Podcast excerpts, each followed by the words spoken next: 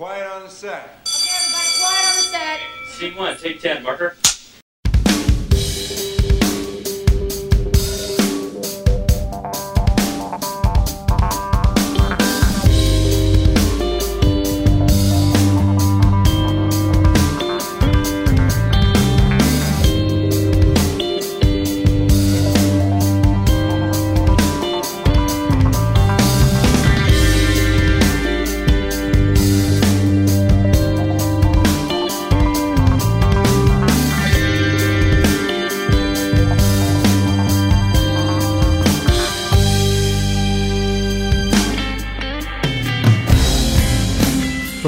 Studio of WHUP LP Hillsborough, welcome to Murmur. My name is Robert Milazzo, and over the next hour together, we'll explore where culture meets craft. Today on Murmur, are you sure you want to be experienced? Virtual reality truther, parent of Rick and Morty, Justin Roiland is with us. Welcome.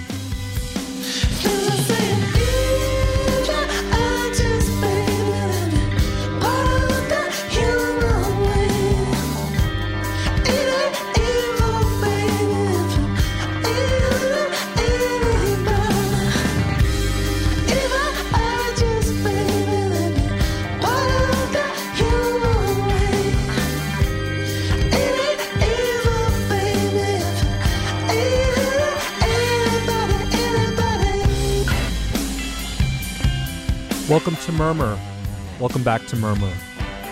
My name is Robert Milazzo. I am the founder of the Modern School of Film and thrilled each week to come uh, live and direct to you at HUP, WHUPLP Hillsborough. You can also hear us on iTunes. We're downloadable evergreen on iTunes, Google Play, and Stitcher. The um, our website is murmurradio.com one word, murmurradio.com. We have an email, murmurradio at gmail.com. Uh, drop us a note, let us know what you're up to, talk to us, uh, tell a friend. We also have social handles at MSF Murmur, at MSF Murmur. Follow us, Instagram us, say hey. Is anybody alive out there? Yes. We know you're listening. Come on. admit it. You listen to us. Don't be shy. Don't be shy. Welcome back.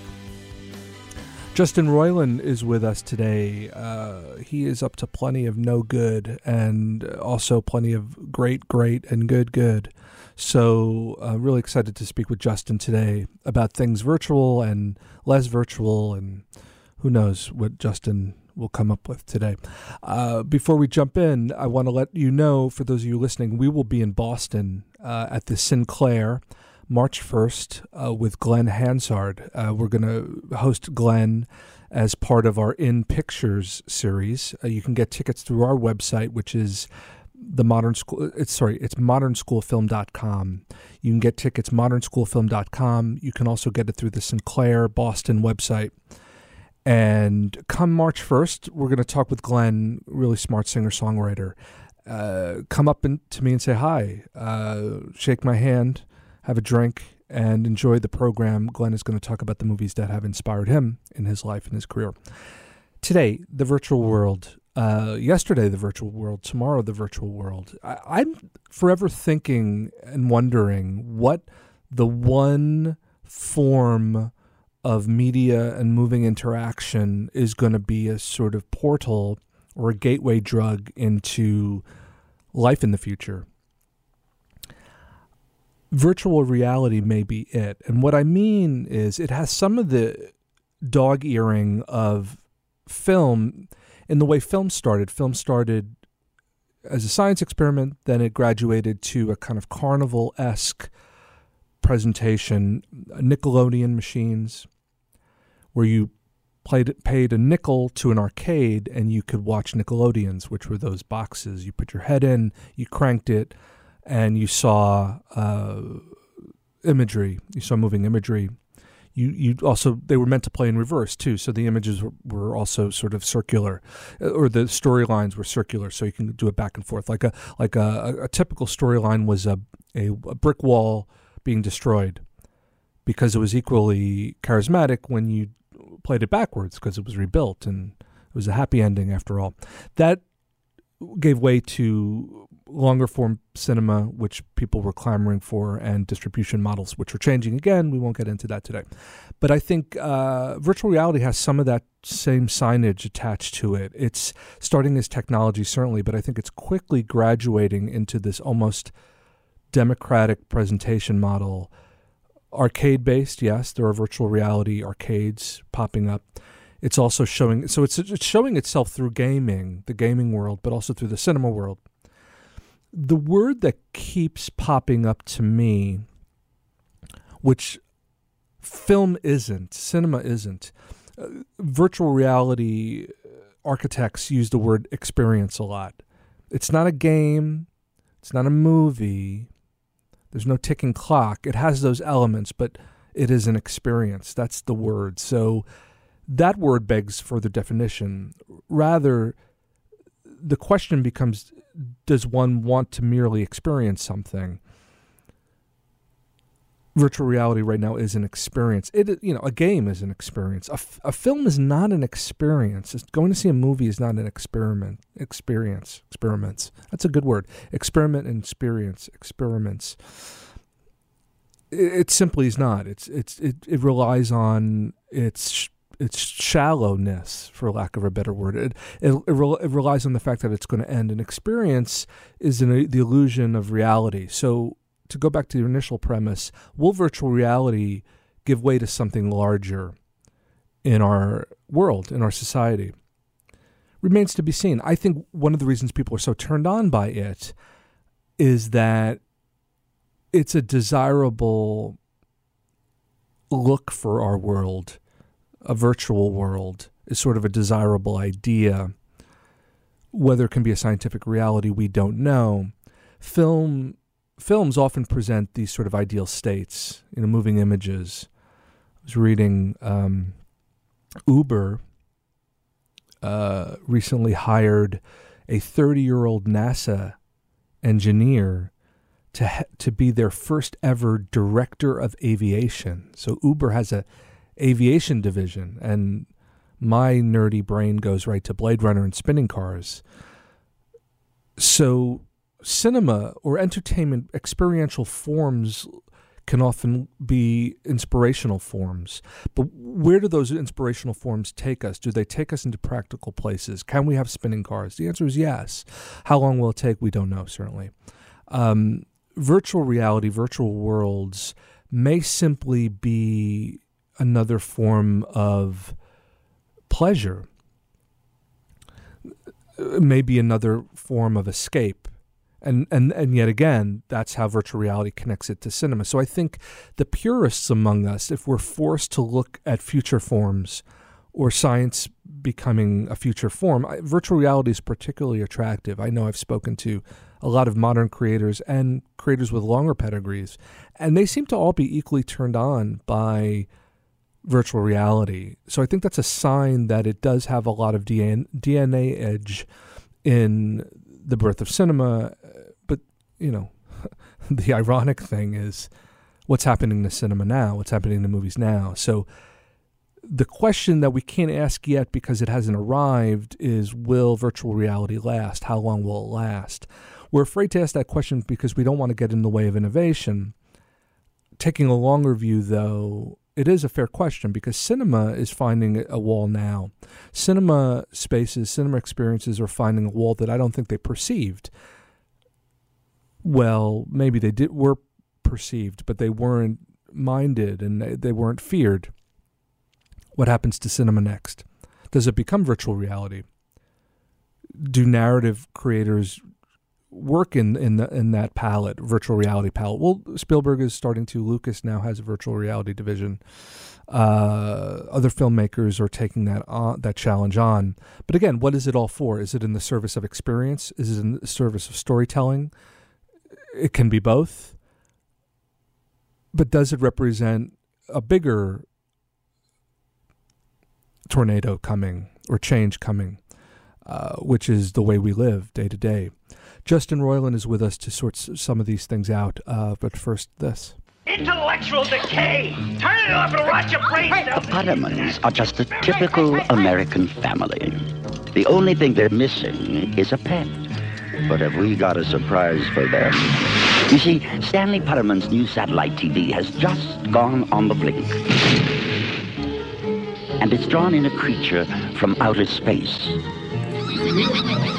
Like all new pets, this one's causing a little trouble around the house. And he's eating the Pottermans out of house and home. In fact, it seems like this creature will eat anything. Well, just about anything. She looked right at my studs and cooled out. This dude's into metal! Now it's up to the kids to break the creature of its bad habits. I said shut up! But he's not responding well to discipline.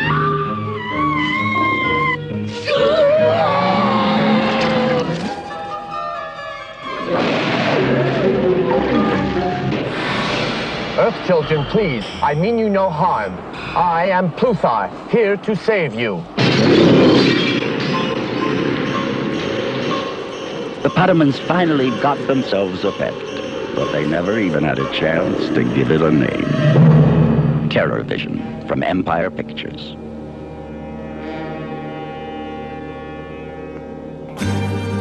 En l'année 2005 de notre ère, si l'homme n'est pas poussière, si l'oiseau vit à l'air des rivières.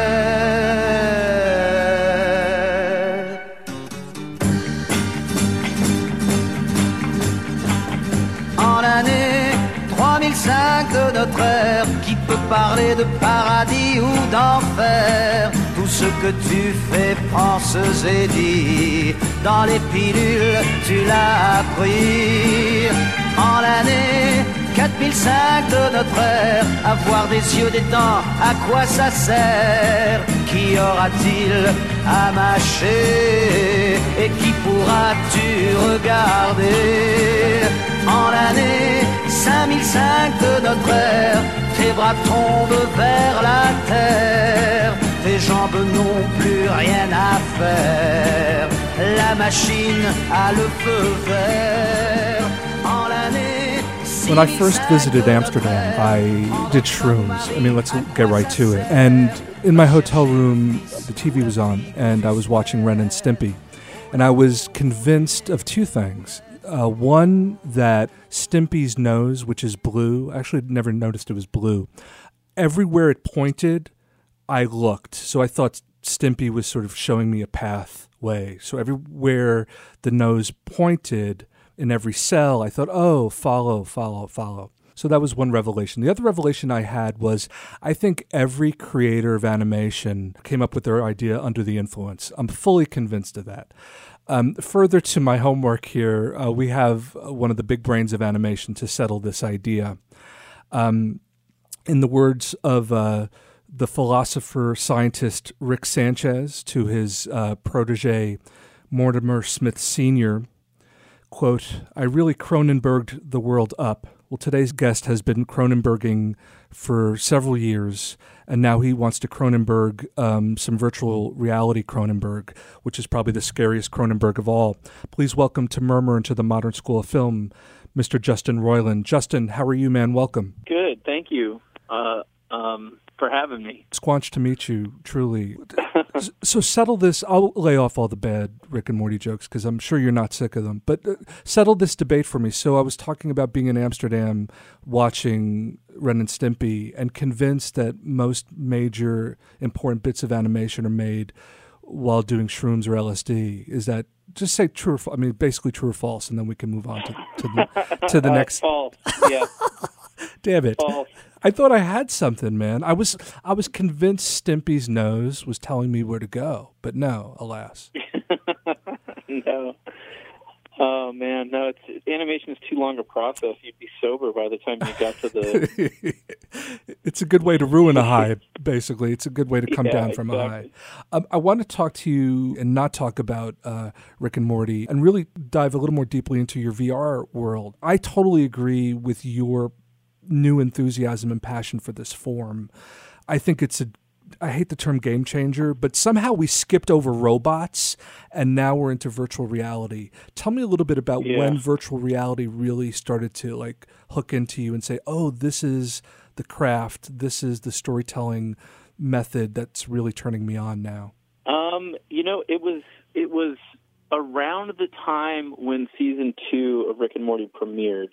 So 20, I wanna say was 2015? like- yeah, 2015. No, no, yeah, 2015. No, so I, I had I had gotten the DK one. Um, I was one of the one of the early like I, I had gotten on. I, I somehow lucked out in finding out about that Kickstarter very early. Anything VR, I was like, holy shit, this is. Can we swear, by the way? yeah, I don't care. That's fine, right? Yeah, who Okay. cares? No one's listening. Um, I I was like, holy shit. Exactly. no, no. Um, I, I, I, I was, I watched that Kickstarter and I was like, oh my god, this is incredible. Um, you know, I mean, no one else was offering me any options to at the time to to to have a a VR headset. So so I I, I jumped on that. Um, when that came, it was definitely you know the first time putting that on, going into the Tuscany villa. Um, you know, I, I, I was I was screaming. I was Yeah. like I was, and, and Harmon too. I, I I put Dan in it. Same thing. He was screaming. I mean, he was just he was just yelling like like a lunatic. Both of us were when we first tried it. Um, but you know that that first D, the DK one had you know a lot of flaws, and it wasn't something that you could really get in and spend a lot of time in without you know getting sick. At least that was my experience. Yeah. Got the DK2 again. You know, I jumped on that immediately the second it went up. So I, I got one of the early ones shipped shipped to me. I stumbled upon a thing called Sightline, the chair, Mhm. which was a demo. I can't remember the guy's name who made it, but it's it's it's just the most it's the most simple uh, concept. You basically you put the headset on, and then you you kind of look around, and as you look around, the stuff that the stuff that leaves your cone of vision changes, Mm. and as you look back, it's sort of the slow evolutionary. It's almost like you're wiping the screen as you look around, or you're wiping the environment as you look around, and um, It's cool. you, you know, you start at a desk and then it kind of goes into this crazy, like, trippy, you know, spacey kind of like environment, and then and then after that, it's like just patches of grass in, in, in this black void.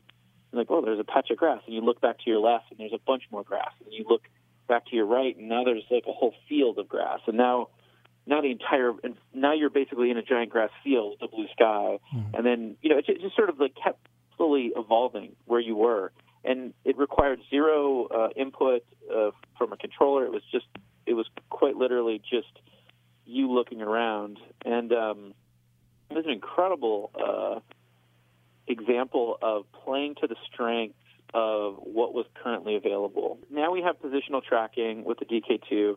I'm just going to basically that's that's all I need. I'm now going to create a game where or an experience where you just look around and experience different environments and it just was really incredible and it ended in the coolest way where you're up up on a skyscraper and you fall and it's, it's just really great Wow. very effective Well, I thought you were going to say it started in 1983, uh, which is where it started for me with Brainstorm. Remember that movie, which was Natalie Wood's last movie with Chris Walken? Have you ever seen that movie? no i don't think so You should see it. It's really interesting. It's actually about the scientist Chris Wal- Christopher Walken who develops a helmet that puts the user in that physical space. And it actually was Natalie Wood's last film. Uh, she didn't complete all of the filming, but she's in about forty percent of it. Uh, she Huh. she plays his uh, I think his wife. I remember as a kid seeing it because there's all sorts of really interesting phenomena. There's one guy who abuses it, but because they're pornographic, there's a porn there's a porno way to do it, and the guy like never leaves his basement. It's not tongue in cheek. It's really kind of interesting. It's amazing, and I think cinema has a kind of mixed relationship to it. And we could talk a little later about other creators, you know. But I agree with you, man. I was in a mall the other day in the Microsoft, uh, like a Microsoft store. I didn't want to leave. That vir- the virtual game they, they set up, it's unbelievable, and the f- the physical ability to be in that space, it's kind of uh, hypnotic, and it's an it's a new form of addiction, though, right? I mean, in the sense of Yeah. g- in gaming, it's like being in a casino; you forget what time it is. But when you're in that Mm-hmm. world, it's a different sort of mind screw, right? I mean, w- what is it about that as experientially that turns you on? Forget on a storytelling level. What about as an experience level? Well, it's, I mean, it's it's just the transformative nature of it. I mean, like you said, I'm not sure what you played at the at the Microsoft store. Was it the Vive? Do you know? It was the Vive, yeah. It was the Vive. Okay, yeah, the Vive is pretty mind blowing. It really Um, is. I was lucky enough to be able to jump in the Vive right after the, the week after Valve and HTC announced it at GDC 2016. Wait, yeah, wait, no. Anyway, so so yeah, I was lucky enough to try it a week after they announced it at GDC in 2015, um, up at up at at uh, the Valve headquarters in Seattle, and it blew my mind. I mean, I was already way into VR, and I was already like you know, brainstorming ideas for games on my on my notebooks and stuff. And trying that was just like it was it was completely transformative. The the sense of presence, Yeah. um, being somewhere else. Um, I'd never experienced anything quite that um, trans or just that just to that extent of, of being just transported to another world. And it's the free movement, it's the room scale, it's, it's all that stuff. Well, for the uninitiated, GDC uh, is the Game Developers Conference, which this year's in San Francisco, uh, and is the definitive spot for uh, big announcements. Do you go there? Do you go? Have you been? Um, have they invited you? Yeah, I went last year, um, and then I'm going again this year. But yeah, it's it's you know meet a bunch of other developers that are doing VR stuff. Um, just developers in general. Uh, a lot of indie, a lot of indie dev um, meetups there, and yeah, it's it's a it's a it's a great place to go and schmooze. You know, not that I'm a big fan of doing that, but Yeah. but and also also just a lot of me. I mean, this year it's funny because I've I actually have a lot of meetings and stuff. It, last year was like just fun. It was like running and romping around. Well, I'm, I'm slightly. Hey, obs- what was the name of that movie again? One more time. The- Brains. The that you mentioned. well, you used the word in your answer. It's brainstorm, 1983. Brainstorm. Yeah, let me know once you've seen it. You know what it is? It was pre Lawnmower Man.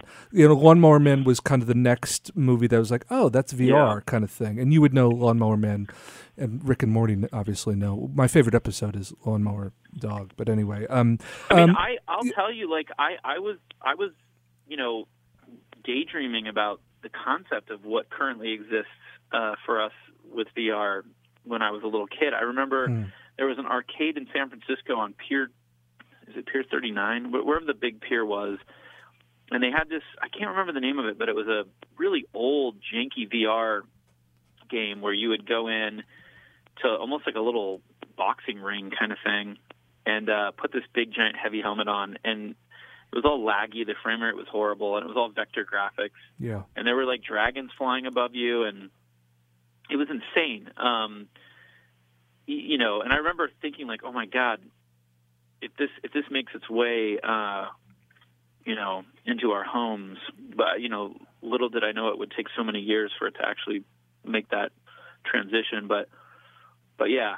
Well, i'm looking at pictures this helmet is it's sick, man. It's movie. really out of control. We're, we're speaking with uh, Justin Merlin. You know what's interesting? One of the reasons I'm so goosebumpy about this topic and to have you on because I actually think VR is is, is, is following a similar path to f- filmmaking in this way. You know, even having you talk about seeing different iterations, like almost like a carnival iteration, and obviously now they're road showing a lot of these VR uh, arcades and VR theaters. And that's kind of what cinema did, right? They had like Nickelodeons where you, you, they would roadshow and you put your head into the visor and crank the damn thing. And it's it's the first phenomenon I think, you know, that's really following the footprint. So I think there's a lot of verisimilitude in, in these two in these two formats. Um, before, Yeah. before we get a little more into the art, and I want to talk about the the really cool project uh, you did with Reggie Watts uh, last year, this year, recently in the last six months. Um, I'm always curious about collaborations. What is it like to collaborate with tech tech folk. What is that language like? Because you've had to learn this new language really quickly, um, and it seems like you have. What is it like? Is it is it the, is it a different sensibility? Can you be more blunt, less blunt? Is it can you be less poetic, more poetic? What has been the collaboration uh, give and take like? Um, I mean, it's it's it's it's very similar to any collaboration. You know, it's it's step one is just you know hooking up with people that you that you like to be around and that are I, I, I tend to like to work with people with, with little to no ego that are that are super you know collaborative and just fun and just just want to have a good time and make something funny and fun and um, there's there's no shortage of those types of folks um, on the tech side. I mean the first the first like um, I guess the first big VR collaboration I did was was with accounting with um with, with crows, crows, with crows, crows, crows. yeah. Yeah, yeah. the crows crows crows guys. But yeah like that that was that was just you know sensibility wise we were already on the same page. We, we were mutual admirers of each other's work. And we just got together in Burbank the, the, before GDC we spent four full days just just banging out this thing. And you know it's it's it's very similar to you know obviously there's there's a lot more going on a lot, lot more moving parts but you know we used to, we used to make cartoons out of my apartment back in you know the 2000s um it was just me and my buddy Savan. You know I was drawing everything. Savan was keyframing it running down the hall to record the audio and cutting the audio up and then you know suddenly it's dropped in and it's like oh my god this is I know it's it's it's the same thing back when we used to make cartoons. Um it was like oh my god we just finished a scene let's watch it let's watch it like okay let's cool. tweak this let's tweak that you know Yeah. but um yeah it's it's it's a similar kind of process it's all I mean it's why I'm drawn to cartoons more so than live action stuff just because I've always hated call times and locations and you know coordinating schedules and all that stuff Production is a cartoons, so- you can kind of It's a soul crusher. Yeah. Production is a like that physical production crushes your soul. Sorry, man. Go on. No, it does. It does. I mean, I mean, and, and, and in some cases in animation, there are aspects of it, you know, that, that is very different Sure. aspects, but Sure. they can be rough. But but you're never having to, you know, you always go to the same place. Um, there's never any crazy call times. Um, you're creating everything uh, from from from you know, if you're a shut-in like me, like I I don't know, I'm kind of a shut-in, I guess. Uh, it's it's a great medium to work in because Mm. you don't have to go anywhere to to accomplish anything any locations you need or whatever you can just create. you can create friends. I'm not saying like that's in your case, but I, you know, well, it's funny. Ingmar Bergman, when he was a kid, used to create little stage shows. You know, his family. I'm not saying this is a reflection of your upbringing, but his upbringing was really dramatic, and he isolated himself in that world. And it's interesting. There is a sort of reflection in, in how it suits us, the sort of path we take. I want to talk a little bit about accounting, though, uh, not the profession, thankfully, but uh, the game. The game, and I think that's the word I'm struggling with. It, I think one of the steepest learning curves for the user is what are they? Are they an audience? Are they a user? Is this a game? Is there an end game? Is this an experience? It's like, you know what I think when Epcot Center first happened, people were like, what am I supposed to do? I mean, this is. I loved Ep- Epcot Center because I hate heights, but it's really experiential. You know, the, the- it wasn't Disney World. You know, it wasn't Toad's Wild Ride. So I think one of the things, like VR to me, is like looking at a statue. You walk around it, you experience it. It doesn't always have the ticking clock, but I think this is a challenge. Or do you see it as an opportunity in terms of getting that subtext in your favor? Yeah, I mean, I think that the way to look at VR is, you know, is how exper- experimental can we be? You know, we're we're we're in the very early days of VR, so uh, everyone. I mean, you can make a gamey game in VR, and it would totally still be an incredible experience and work great. Um, I think like Space Pirate Trainer is a good example of that, or uh, even something like Vanishing Realms, which kind of has like some RPG elements built into it. it, it those those are both fantastic experiences on the Vive. Um, I wouldn't leave my house, dude. I would never leave my house. I, I would want to Yeah, I live mean, in that world. It's amazing. It's it's incredible. It's really incredible, and and it's it certainly is the next step, the next evolution in, in consuming content. Is is you know actually being able to be there. um, and look around and look up at the sky and, and all that stuff. But um, but I think um, exper- experiment it, like like when you have something like accounting, you know, it's not a game. It is more of an experience. It's it's something that you know you'll play through maybe once, twice. You know, if you want to kind of go back through and try to just wait and listen and you know try to hear every every absurd um, improv, you know, bit of dialogue or whatever. Yeah. And there's a few Easter eggs in there and stuff to find, but like for the most part, it's it's it's you know it's more of a narr- I guess kind of like an interactive narrative experience. Um, yeah.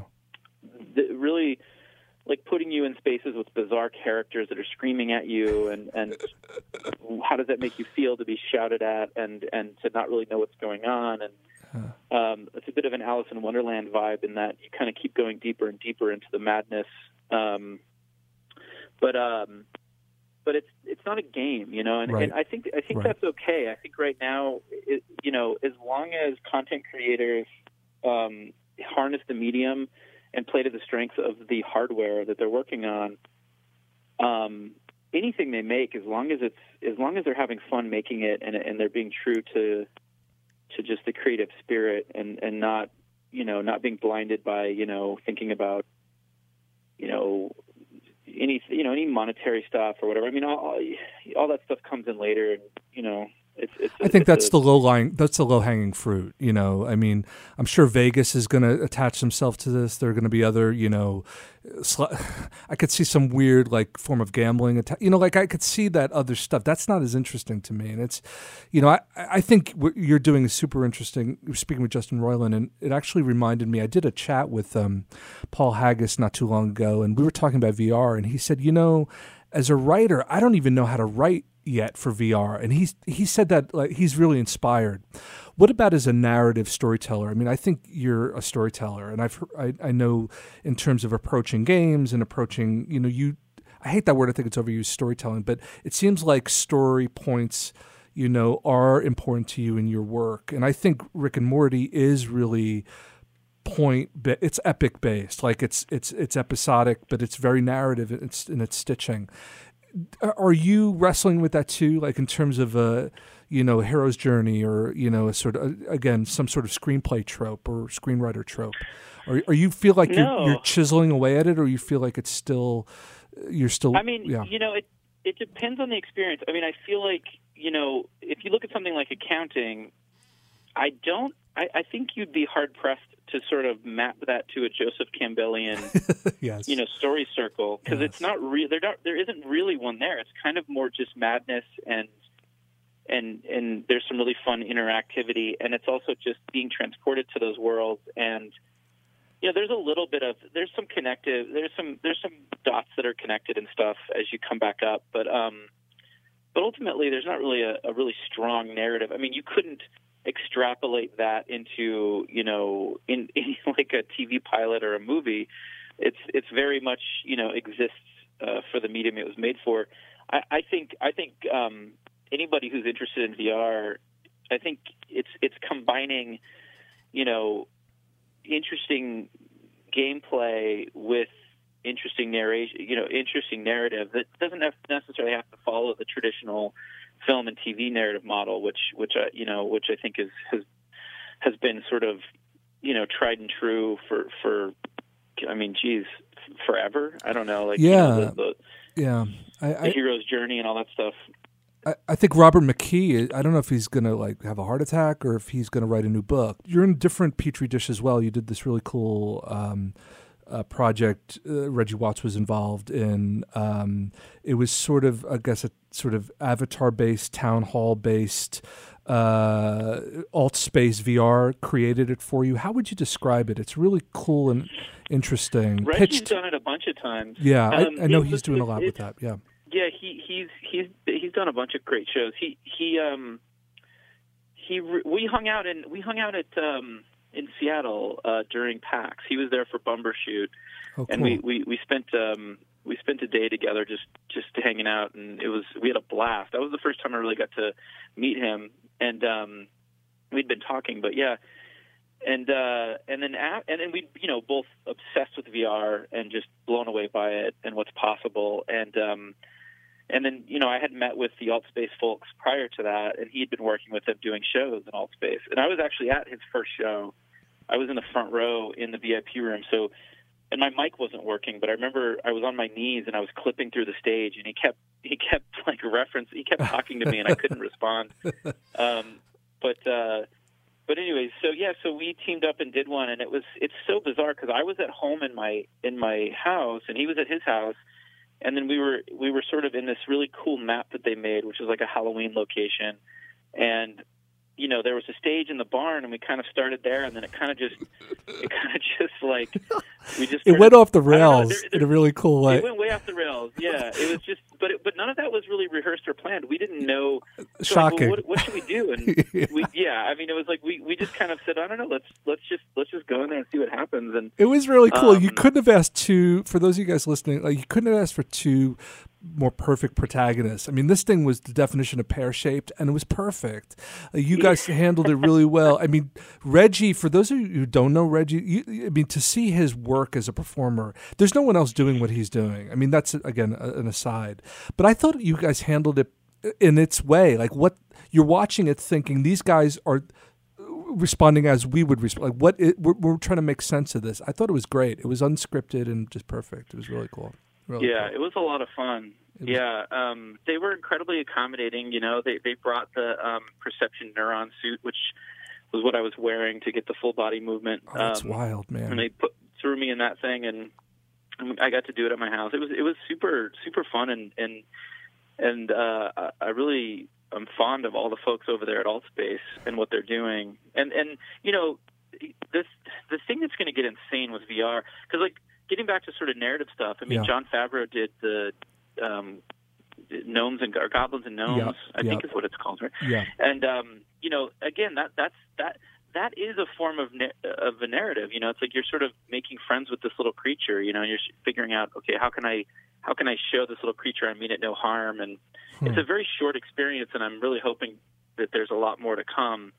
But you know, part of the strengths of VR is that you're not really you don't have to worry so much about and this is this applies to video games in general I, I suppose it's like you're not you don't have to worry so much about um you know amazing dialogue between characters and i mean that's Right. stuff all that's all great that's all that's all like you know gravy on top um you know or frosting on a cake or whatever as long as you've got something really compelling and with vr even more so because you know you're trans you're transporting players to other worlds other places and to me the most important or the, the thing that I crave the most in VR is the ability to explore. Like I just Mm. want to explore worlds, Mm. and um, and the richer those worlds are, the more satisfying the exploration is. So I suppose that's where world building and narrative kind of come in. Where you're like, okay, here's a really cool map, or here's a really cool location, and the player can explore from here to there and from there to here, and um, now now let's fill it with with with characters to talk to and with things to find and with Mm. potential quests and whatnot. You know, wh- whatever you can do. Um, and that's when you get into the writing and you know the the narrative side of it. But Well, you already have people won over if if the locations are really cool. there's two other types of reality experiences going on now that I think are really interesting. One, musicians are all over this space now. Um, I, I don't know if you've seen uh, Run the Jewels did this really cool video called Crown. I don't know if you've seen any of the virtual reality videos. Um, Um, I've seen the stuff that Tyler Hurd has has, has done. Um, Old friend and chocolate. I haven't seen the Run the Jewels one though. it's ama- it's really amazing, and actually, someone who I wouldn't have pictured doing this, Ray LaMontagne did one that puts you in the middle of a dance floor, and you kind of are just freaking out along with the sights and sounds, which shocked me.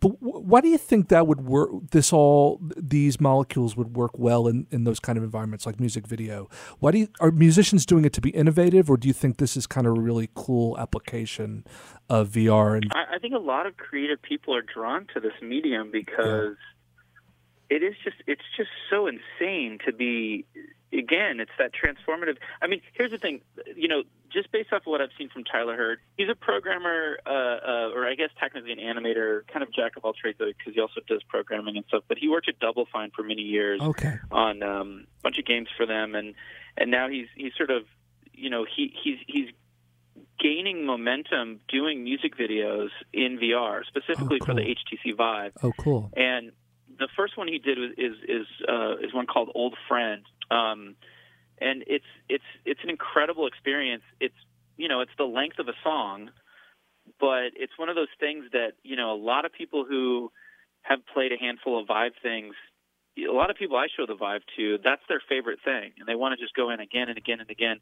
And his new one, Chocolate, is absolutely insane. Um, and it's it's basically you know short form you know music video it, you get to enjoy the music and then there's just all kinds of insanity happening around you Oh, cool. um his i mean his second one almost feels like an acid trip i mean it's just it's just it's just nuts but um i think i think it lends itself really well to music because you know first of all music videos the traditional, you know, music videos, they're kind of a dead medium. I mean, it's sad. There's some still on YouTube, I guess, you know, but um, we don't have the MTV that we used to have. Right. It's kind of a cool, as you say. There's no expectation of a music video anymore, so you can experiment Yeah. with it. You know, there's there's not a like a network mentality up against it. So in a way, it's a, maybe this is kind of the answer. It's a free time to play with these spaces. You know, music videos are becoming more political and more pointed, and as you say, maybe more technological. Bjork is is doing some really cool stuff with VR uh, and music videos. Atoms for Peace, Sigur Rós, you know, U2, for Christ's sakes. Um, but And again, I hope everybody does. I, I, I was I was really hoping. Um, you know, there was a, there was a brief moment where there might have been this really amazing portal for VR music videos that I was going to sort of be helping with, and that kind of vanished. Um, and somebody's going to do it at some point. You know, it'll be led by the by the big music management companies, I'm, I would assume. But um, Well- to me, that's the future of music videos: is being able to log in to some portal. You know, I don't know what it'll be. Mu- Music Videos Alliance. I, I- who knows what it's going to be called? Obviously, money is a big deal. You know, um, to those folks. But like, it'd be amazing to be able to log into some awesome portal and then have access to, you know, all your favorite artists and whatever amazing interactive or potentially non-interactive but transformative music experiences that you can you can just go play play with over and over maybe you have to buy them i don't know what it's going to look like in terms of you know revenue but um but god it, it's i hope it's the future of, of music video because it's pretty damn amazing I could see that wave like Michel Gondry and Jonathan Glazer and you know really cool innovative visual people. But I think you're a visual writer, you know, not to get too in the thicket of that. I mean, I think your work you know, even jo- I was being glib with John Kricfalusi, but you know, Adam and we've had Adam Reed on the show and Jackson Publick, and you know, I think the the Adult Swim generation, you guys are great visual writers, so I think it's really a cool hand in glove. Uh, it- has Mike Lazzo talked about VR at all? Have is, is anyone in the correct? oh yeah yeah, William Williams, no, I mean, like I- Williams Street and I those thought- guys. Yeah, I mean, I, I was, I was, I was when I, man, when I first tried the Vive and I came back from Seattle, I, cou- I, I was insane. I mean, I was like a, a like a, a new convert to some insane religion. I mean, I, I, I was trying to get everybody I could to try it. I was inviting people over at a nonstop sort of just revolving door of, of friends and anyone I could get to come over and try it. Well, you had When I the got my dev kit, you had the dev kit set up in the house, the the Vive dev kit, right in your house. yeah, Oh, amazing. I had it early. I had it really early, you know, bef- before it came out, and I had a bunch of dev- uh, demos that I had been. I just been reaching out to different uh, developers, saying, "Hey, can I get a key to your to your demo, or can I get a key to what you're working on? I'll I'll, I'll provide any feedback." And you know, um, a lot of them were really cool about that. And so, um, and then you know, of course, I'd ask before I showed anybody, like, you know, can I show so and so your your thing or or not or whatever. But yeah, I, I flew to Atlanta. Um, and, along with the owlchemy lab guys alex or actually it was just me and alex schwartz and and harmon went met us there. And we we put lazzo in the in the Vive for the first time. And he like cause, and we weren't really sure what was going to happen. Like is he gonna is he gonna flip out? Is he gonna get it? Is he gonna love it and he he he absolutely lost his shit i mean he was fucking in love with it Yeah. and uh and he went you know he he played it regularly and he was showing he was doing the same thing i was doing for a while where you know people would come to visit williams street and he would throw them in the vive um and yeah and we we we we- we went there to show Lazzo the Vive and to kind of show him what it's capable of, and then to pitch a Rick and Morty VR game, Right. which um, which ultimately got greenlit, and um, you know we're we're we're working away on it right now. You know, and I think I you know th- those guys are really super forward thinking and on the forefront of stuff like this. So I, I wouldn't be surprised if there's a lot more that comes out of Adult Swim games, um, you know, for VR Yeah, yeah. down the road. I was thinking, is there a kind of channel 101 for the VR set? You know, you. For those of you who don't know Channel 101, I'm not going to give you the brief definition. Go online, look up Justin Roiland Channel 101. You'll basically see the history, uh, one strand of the history of Rick Yeah, and cha- you can go to channel101.com. Right, go to their fr- What about a channel 102? You know, what about a? Are we are we at a place in terms of the the, dem- the democracy of the technology? Is it a little too early to, to think everyone can DIY VR and say, hey, let's do a channel 102 pitch VR to you? Are we not quite there yet? You know, it's a super interesting idea. I mean, you know, all things considered, you could do a monthly sort of, you know, Channel 101 esque VR kind of experience. I suppose it would be, it almost would be more of a funny or die kind of thing where it's like, right, right. you know, you create some kind of platform and the audience knows, you know, on this date, all the new content is due. And then on the subsequent date after that, all the new content will be available for all users to come on and vote. And basically, yeah, that'd be pretty crazy. I mean, because at that point, it's like, look, these these experiences, you know, I'm assuming it probably would be Unity um, as an engine because that tends to be what most folks are using uh, for a lot of the stuff that's real quick. But um, yeah, it's like you you know you, you'd be warned ahead of time, like, hey, like some of these use, some of these experiences could be really buggy. You know, I I think that's you know the nature of science, man. You know, I think that would be really super cool. And and if you ever w- want to corral that, I, I'd be happy to send people from you know Gus Van Sant to Spike to Michel, you know, into this. I think it, it could be a really cool phenomenon because I think the big brain. It's it's one of those things where you know people are reverse engineering this. I'll give you an example. Like Spielberg, for many years, thought this was a boring form of innovation. Now he's making a, a, a VR experience. Um, Alejandro Inarritu is actually doing something really interesting with this. I don't know if you'd heard. He's making a narrative about people crossing the border from Mexico into the U.S. I don't know if you'd heard that. Wow. And I guess in- in the other trope, and then I want to end on really some quick hitters and let you go, is the documentary world, man. Can you imagine this? Forget the synthetic feel of a synthetic world, but to place someone in someone else's empathy, like their world, w- like like a war torn world. I'm going to tell you my cause. My cause is Syria, and I'm going to bring you there.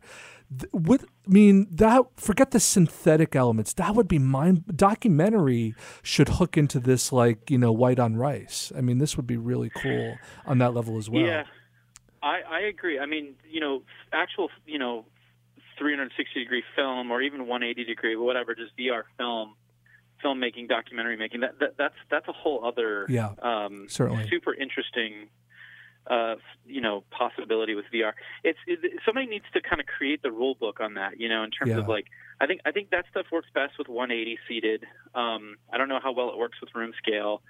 Um, but you know, you could you could definitely trans- transport people all over the world and and put them in places that they may never physically visit themselves, and uh, it's pretty powerful stuff. I know Felix and Paul at the studio that does a lot of um, live action stuff. It's pretty phenomenal. I, I've seen a few of their movies, and those are kind of nomadic, you know, National Geographic kind of, you know, ex- explorative um, experiences. And I'm pretty sure that you can get those on the Samsung Gear, and I'm, I'm Yeah. I want to say that they're available on the Vive. I hope they are. Um, I'm sure they're available on Oculus and all that stuff. I want I want to be Pretty the Anthony fantastic. I want to be the Anthony Bourdain of the VR world. Can you make that happen? Dude, no talk about no no boundaries, no no reservations. Quick hitters and then we'll let you go, man. Thank you. We've been with Justin Roiland. He's given us far too much of his time. He's a busy man. Um, uh, would you ever direct a film with physical people and real actors and stuff? Would you ever direct a movie? Um, I, I, I, I, I guess never say never. I, I, I would, I would if it was the right thing, or if it was something that, you know, that I, I felt very passionate about. Um, but you know, I, I I'd probably just as likely be be more interested in partnering with somebody who was really really passionate about directing and and and and collaborate with them on something. Uh, what about Zardoz 2? I mean, there's a really cool Zardoz reference in Raising Gazorpazorp. Like that's when I knew Yeah. Rick and Morty was here to stay. Um, you know, we we asked Adam Reed this, and I meant this with great respect to him, and I mean this with equal respect to you. Um, can a show go on for too long? A TV show? You know, I asked him that about Archer, and he, you know, we were talking about in in the light of The Simpsons. I mean, The Simpsons is in year forty thousand right now, and you know, obviously Rick and Morty is is still a, a baby, a toddler. But do you think about that? You know, with Rick and Morty, do you think about like the path, or you kind of still just enjoying, or at least experimenting? I mean, uh, here's what's weird is on one hand, I think a show can go on too long.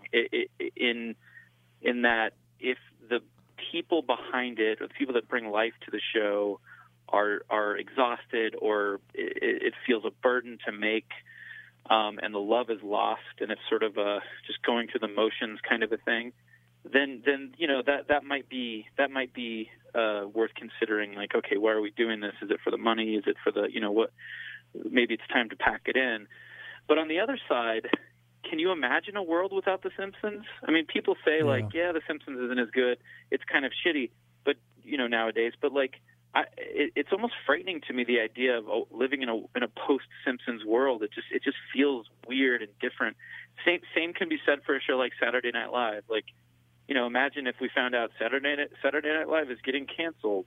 Um, it, it would just be bizarre. I mean, I felt that way about Letterman. You know, when Letterman um, yeah, uh, uh, finished, it was like it felt like like we were crossing into a sort of a, a weird new um, reality. You know, and, and, and I love Stephen Colbert like immensely. So uh, not knocking him at all, but it's just, it's just just that phenomena of like you know I haven't ever not known a world where there wasn't a, a David Letterman you know late show.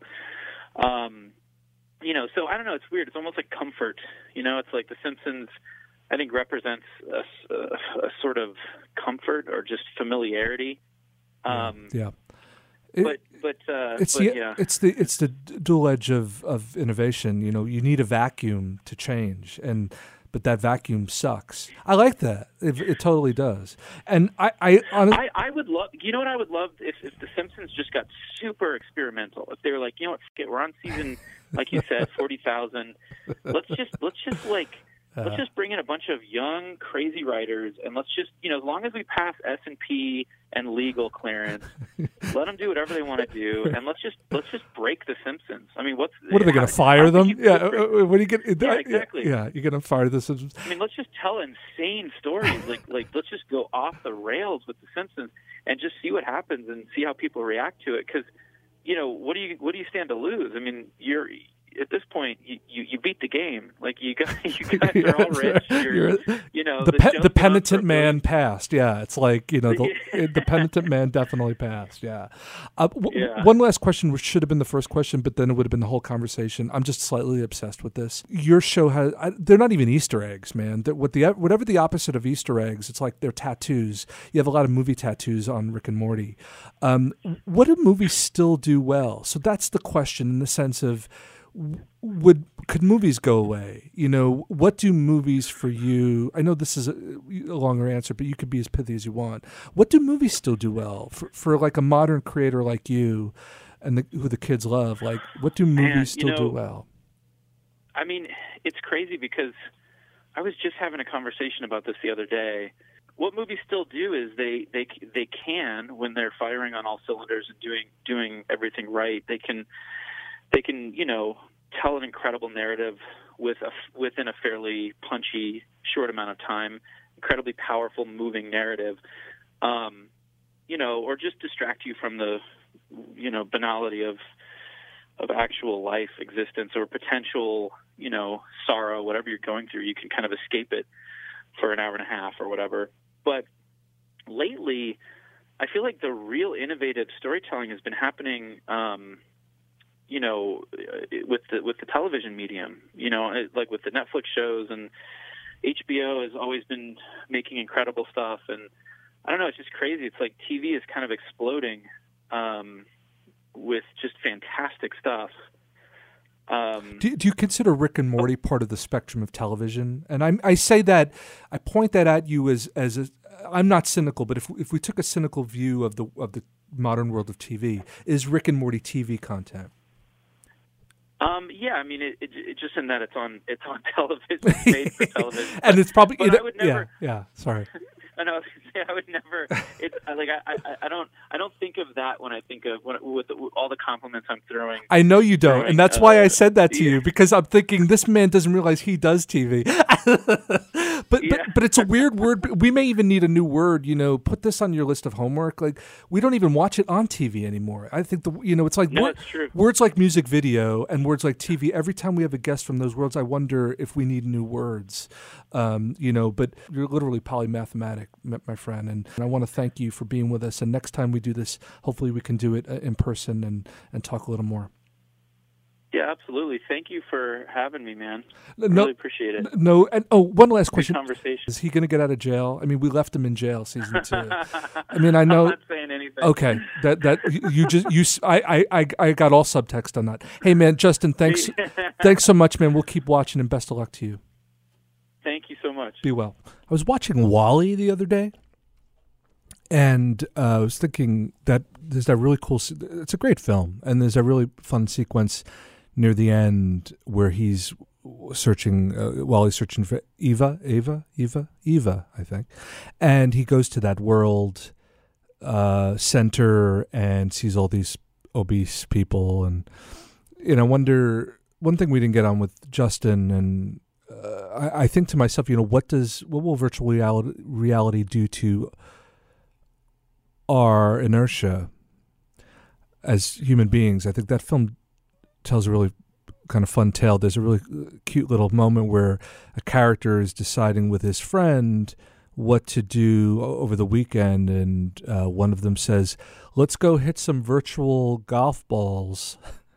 And uh, the other friend says, "Oh, we did that last weekend." so I guess we'll, you know, the virtual every world, you know, plateaus in the sense of every every kind of form, media form is plateaued. Music is probably the only one that has uh, has the longest, you know. And if we think of music as as an as a byproduct of sound, so sound sound stimulation uh, notes in air and space have not plateaued. Now, again, plateau does is what is the difference between plateauing and leading to something else? You know, all these forms lead to something else. But I do think because we're in an age now where technology is such high level it, it demands a high level of curiosity and and leads to a high level of spectacle, we are getting closer to wondering when when does it come full circle? When does it meet our world, our our day to day world? Uh, I urge you as a bit of homework here from the Modern School of Film and from Murmur, read Philip K. Dick's uh, "We Can." Uh, remember it for you wholesale, which was the original source material for Total Recall, Paul Verhoeven's. I'm not going to talk about the second one, but uh, read it. It's 22 pages, actually. The source material is very short. Read it. Uh, 1966, it was released. And, you know, again, that's a form of entertainment uh, as literature, but Dick, Philip K. Dick, is someone we reference a lot here because we tend to like Blade Runner around here, another Philip K. Dick child. So there have been cynics among us for many years about what this increased technology will do and what it won't do and what it'll lead to and what to uh, what our fear of it is. But it's coming and maybe virtual reality is the beginning. I want to thank um, justin roiland for being here with us today. You can watch rick and morty anytime you please online. It's a really great show. It's a really well written uh, show. You can listen to us every week on WHUP LP Hillsborough. You can listen to us via iTunes, Murmur Radio, uh, Google Play, and Stitcher. Stitcher is really the future, as we know. We're going to be in Boston in a couple of weeks, March 1st with Glen Hansard. ModernSchoolFilm.com for tickets for Glen Hansard. We'll see you again. See you every week on Murmur.